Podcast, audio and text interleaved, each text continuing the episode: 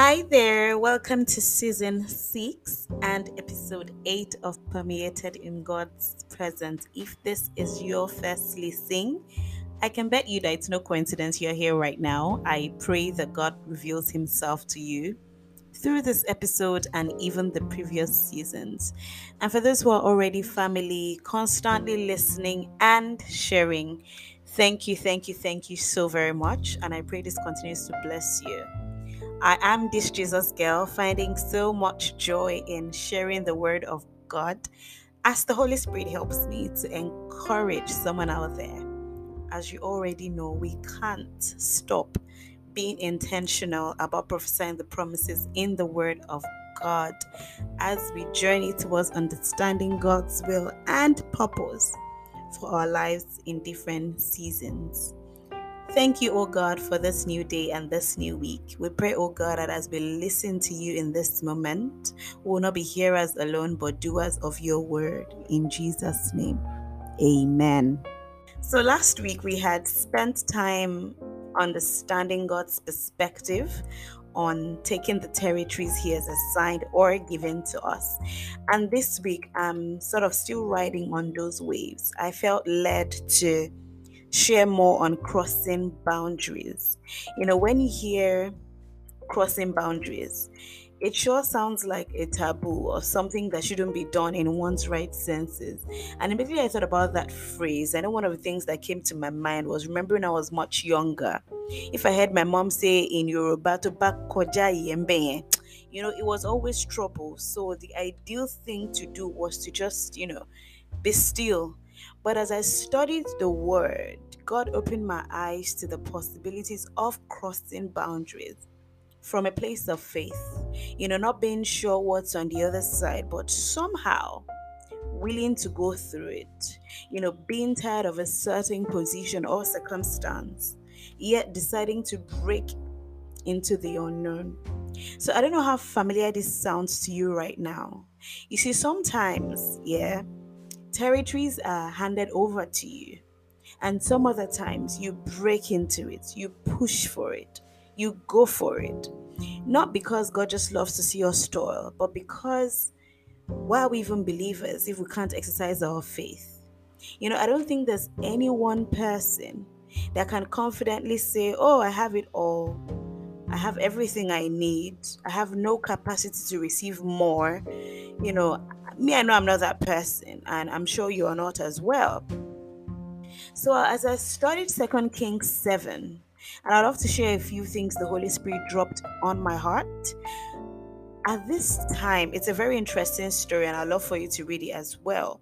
You know, at this time, the king of Aram was at war with Israel, and there was great famine in the city. You see, the inflation we're experiencing today no today you know things were not only expensive at this time but also very scarce. So bad that women were feasting on their own children. God forbid that for our nation. But you see, the beauty of understanding times and seasons is that God is more than able to use the tough seasons in your territory to bless you beyond measures. You know, in between forex, inflation, and everything that has, you know, caused us to wonder where we have gone wrong. Literally, there is still a place for prosperity and God leading us into territories for His glory. You know, we are in uncertain times, but God doesn't even need our certainty to move on our behalf. So, Elisha, a prophet of God at the time, then gave a word to the king of Israel in 2 Kings 7 1 to 2. He says, By this time tomorrow, in the market of Samaria, six quarters of choice flour will only cost one piece of silver. Now imagine something maybe that used to cost 50 pieces of silver, now costing one piece in the space of 24 hours. Or let me just put it in context. It's like someone saying to you and I right now that by noon tomorrow, the dollar will crash to 100 naira per dollar or fuel price to 50 naira per liter. You know, it surely will be something laughable to you and I, right? But we can't break boundaries into our God given territories with doubt in our hearts. You know, what has God said to you that may be hard to believe now? More like it doesn't even sound logically correct. But I'm sending you this encouragement in this moment to cross that boundary in your mind, you know, and believe wildly in His promises, in His word, in what He has said. You know, here's where it begins to get really interesting for me. The reason why a lot of believers haven't yet recognized or stepped into the territories they ought to take is limiting belief systems. You know, God is saying to you today to look beyond your limitations. You see, during this famine in Israel, there were four lepers who were treated as outcasts for obvious reasons, right? So they sat at the entrance of the city gate and didn't dwell in the city. Things got so bad, and they agreed amongst themselves and said, Look, if we remain here, we would probably die of hunger. I mean, we may as well go out and surrender. If the Arameans capture us and kill us, well, we could have died anyway. But if they do not, good for us. So they didn't know what was ahead. But for them, they had a mind that was willing to take that leap of faith. They could have sat in self pity and done nothing, but they chose to open their minds. You see, God doesn't force us into anything. If when he asked Abraham to move with his family to a land he will show him.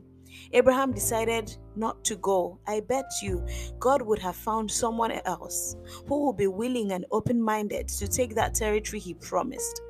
So stop presenting God with your limitations. You just make a move and let Him make a way.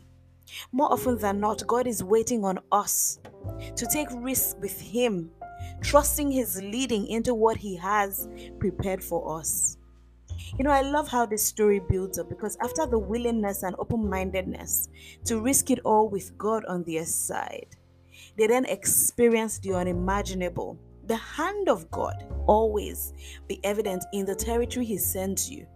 So the four lepers set out in fear, but in alignment, heading towards the camp of the Arameans. My best verse this chapter is in verse 6. It says, For the Lord had caused the Aramean army to hear the clutter of speeding chariots and the galloping of horses and the sounds of a great army approaching. Let me make something clear. Remember, there were four lepers here. If you know a thing or two about leprosy, you know, beyond the way it damages the entire skin, it also causes some nerve damage to the arms and legs. So, chances are these men were crawling towards the camp. But what did the Bible say? The Aramean soldiers had chariots and horses galloping. I don't know who needs to hear this, but God will move for you beyond the comprehension of men. So, because of this, the soldiers that had oppressed the Israelites for so long started to flee their own territories because God was praying something for his own people. You know, this reminds me of a testimony I had heard about a believer or a couple of believers, because I'm sure this has happened to more than one person in the workplace being oppressed by terrible bosses you know but then god eliminates these bosses i mean not kill them but you know take them out of the system so his own people can rise up and take their rightful place. You know, when God moves you into territories, you will find yourself in places where you didn't even think you were qualified for. He will give you a clean slate, and that's exactly what he did for the lepers. You know, the Arameans fled and abandoned everything when the lepers got there. So the territory was as though it had been prepared for them all along. I mean, imagine coming from famine into sufficiency. They had everything to eat and drink. You see, in your God given territory, there will be provision on every side. Imagine if the lepers didn't risk it all. How beautiful it is to even see and know that the most unlikely ones were the ones that God first revealed this to. You know, it's okay to fear the unknown.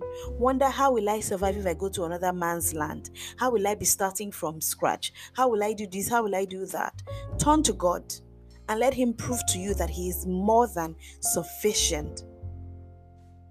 Finally, I'll speak to testifying.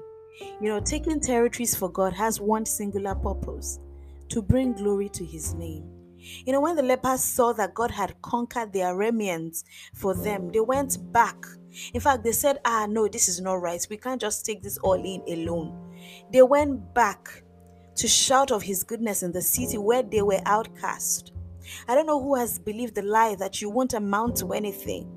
When God changes it all around for you, those who didn't even see your relevance will begin to see the glory of God in you. Your testimonies will be undeniable because even the king of Israel doubted what the lepers had said. And then he sent soldiers to go and check. Are you sure? Maybe the Arameans have set us up. They want us all to come, then they will capture us. So there was doubt in their minds. But I pray that you know your testimony will be made complete and prove that God is God. Thank you, Almighty God and Father, because you are a gracious and you are a kind God, leading us into your divinely ordained territory for us to bring glory to your name.